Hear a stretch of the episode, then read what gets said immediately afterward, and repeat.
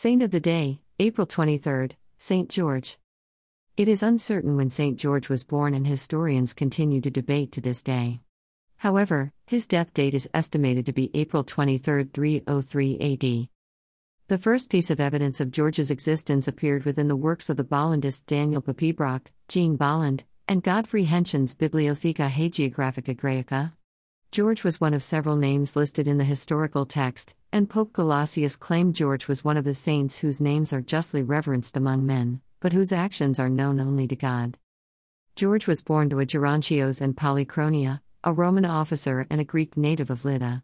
Both were Christians from noble families of the Anici and George, Georgios in the original Greek, was raised to follow their faith. When George was old enough, he was welcomed into Diocletian's army.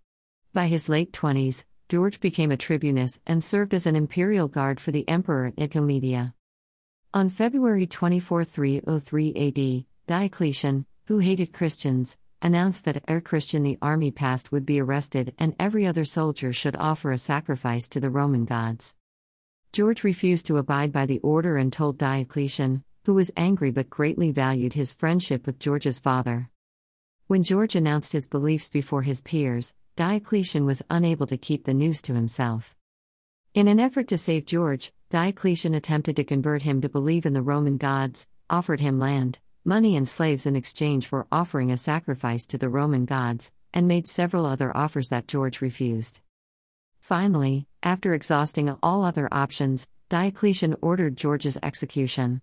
In preparation for his death, George gave his money to the poor and was sent for several torture sessions. He was lacerated on a wheel of swords and required resuscitation three times, but still George did not turn from God.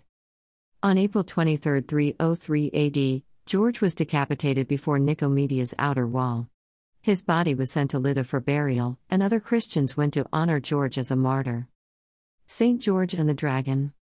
There are several stories about George fighting dragons, but in the Western version, a dragon or crocodile made its nest at a spring that provided water to Cyrene believed to be modern day El Cyrene in Libya. The people were unable to collect water and so attempted to remove the dragon from its nest on several occasions. It would temporarily leave its nest when they offered it a sheep each day, until the sheep disappeared and the people were distraught. This was when they decided that a maiden would be just as effective as sending a sheep. The townspeople chose the victim by drawing straws. This continued until one day the prince's straw was drawn. The monarch begged for her to be spared, but the people would not have it. She was offered to the dragon, but before she could be devoured, George appeared. He faced the dragon, protected himself with the sign of the cross, and slayed the dragon.